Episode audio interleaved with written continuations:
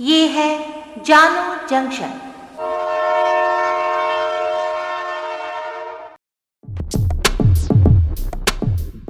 नमस्कार, आज है 28 दिसंबर 2021 मैं हूँ पूजा वर्मा और आप सुन रहे हैं जानो जंक्शन पर Hindi news podcast, news rail. पहले मुख्य समाचार। दिल्ली में कोरोना और ओमिक्रॉन के मामलों को देखते हुए येलो अलर्ट जारी।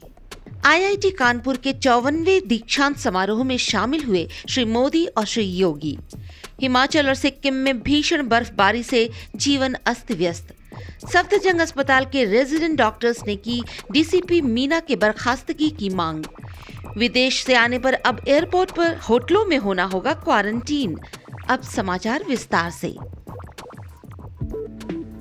आज दिल्ली में कोरोना और ओमिक्रॉन के मामलों में अप्रत्याशित बढ़ोतरी को देखते हुए मुख्यमंत्री अरविंद केजरीवाल ने येलो अलर्ट की घोषणा कर दी है। दिल्ली में ओमिक्रॉन के 160 मरीज़ हैं और कोरोना संक्रमण के मामले भी पिछले दो दिनों में तेज़ी से बढ़े हैं। येलो अलर्ट के दौरान कई पाबंदियाँ होंगी। Cinema hall, theatre, gym, entertainment park बंद रहेंगे। बस और मेट्रो में 50 प्रतिशत लोग ही सफ़र करेंगे। रेस्टोरेंट और बार भी 50 प्रतिशत क्षमता के साथ खुलेंगे। दुकानें ऑड इवन बेस पर खुलेंगी। निजी दफ्तरों में 50 प्रतिशत स्टाफ को आना होगा। शॉपिंग मॉल सुबह 10 बजे से रात 8 बजे तक खुलेंगे। आईआईटी कानपुर के चौवनवे दीक्षांत समारोह में आज प्रधानमंत्री मोदी एवं उत्तर प्रदेश के मुख्यमंत्री योगी शामिल हुए। प्रधानमंत्री ने अपने संदेश में कहा कि भारत आज दुनिया का सबसे बड़ा स्टार्टअप हब बनकर उभरा है। उन्होंने युवाओं को संबोधित करते हुए ये भी कहा कि आने वाले 25 सालों की बागडोर आपको ही संभालनी होगी। 25 साल बाद भारत कैसा चाहिए, इसके लिए आज से काम करना होगा। मुख्यमंत्री योगी आदित्यनाथ ने ने भी अपने संबोधन में कहा कि आईआईटी कानपुर ने राज्य सरकार के साथ पारस्परिक सहयोग के अनेक उदाहरण पेश किए हैं। भारतीय रेल ने क्विक वाटरिंग सिस्टम की शुरुआत की है। इस तकनीक द्वारा रेलगाड़ी के 24 डिब्बों में पानी की आपूर्ति 6 मिनट के अंदर की जा सकती है। उत्तरी रेलवे के जनरल मैनेजर ने बताया कि उत्तरी रेलवे के सभी महत्वपूर्ण स्टेशनों पर क्विक वाटरिंग सिस्टम या तो लग चुका है या फिर लगाया जा रहा है। दिल्ली सफदरजंग अस्पताल के सभी रेजिडेंट डॉक्टरों की नीट पीजी काउंसलिंग की मांग बनी हुई है। आज सभी रेजिडेंट डॉक्टर्स के प्रतिनिधि स्वास्थ्य मंत्री से मिलने निर्माण भवन गए। बता दें कि सफदरजंग अस्पताल के resident doctors DCP Rohit Meena को बर्खास्त करने की भी मांग कर रहे हैं।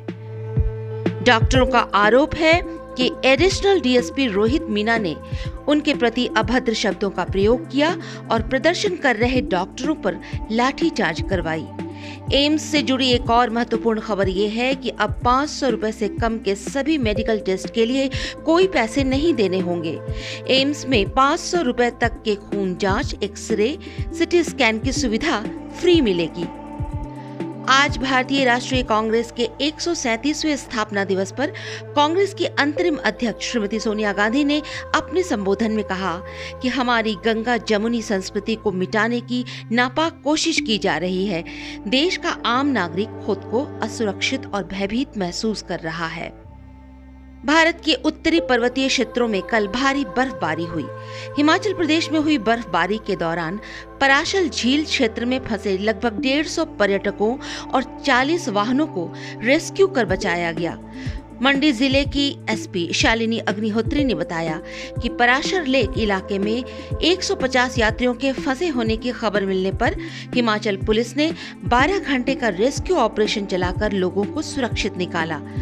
दूसरी तरफ़ सिक्किम के नाथुला में भीषण बर्फबारी के बाद वहाँ मौजूद भारतीय सेना ने करीब 1024 पर्यटकों को आश्रय, भोजन पानी और दवा इत्यादि उपलब्ध कराया। इनमें से 250 पर्यटक पश्चिम बंगाल के विभिन्न जिलों से आए थे। झारखंड के साहिबगंज में बच्चों के खेलने के दौरान हुआ बम विस्फोट, जिसमें एक बच्चा घायल बताया जा रहा है। पूरा मामला कुछ इस प्रकार है कि साहिबगंज के राधानगर क्षेत्र के भूदेव टोला में बच्चे क्रिकेट खेल रहे थे। खेलने के दौरान गेंद पास ही मुन्ना मंडल नामक व्यक्ति के घर के पीछे चली गई। खोया हुआ गेंद ढूँढने के क्रम में उन्हें वहाँ एक बम पड़ा मिला, जिसे बच्चों ने गेंद समझकर उठा लिया। इस बम से वो गेंद की तरह खेलने ही वाले थे कि वो अचानक फट गया और ये हादसा हो गया। भारत में ओमिक्रॉन के साथ साथ कोरोना मरीजों की भी संख्या में तेज़ी से बढ़ोतरी हो रही है। ऐसे में सरकार ने विदेश से आने वाले यात्रियों के लिए नियम कड़े कर दिए हैं। विदेशी यात्रियों को अब एयरपोर्ट के पास के होटलों में किया जाएगा क्वारंटीन। क्वारंटीन कितने दिनों का होगा, ये अभी स्पष्ट नहीं है, लेकिन अब होम क्वारंटीन का विकल्प हटा दिया गया है। आज बस इतना ही, सुनते रहिए जानो जंक्शन पर न्यूज़ रेल।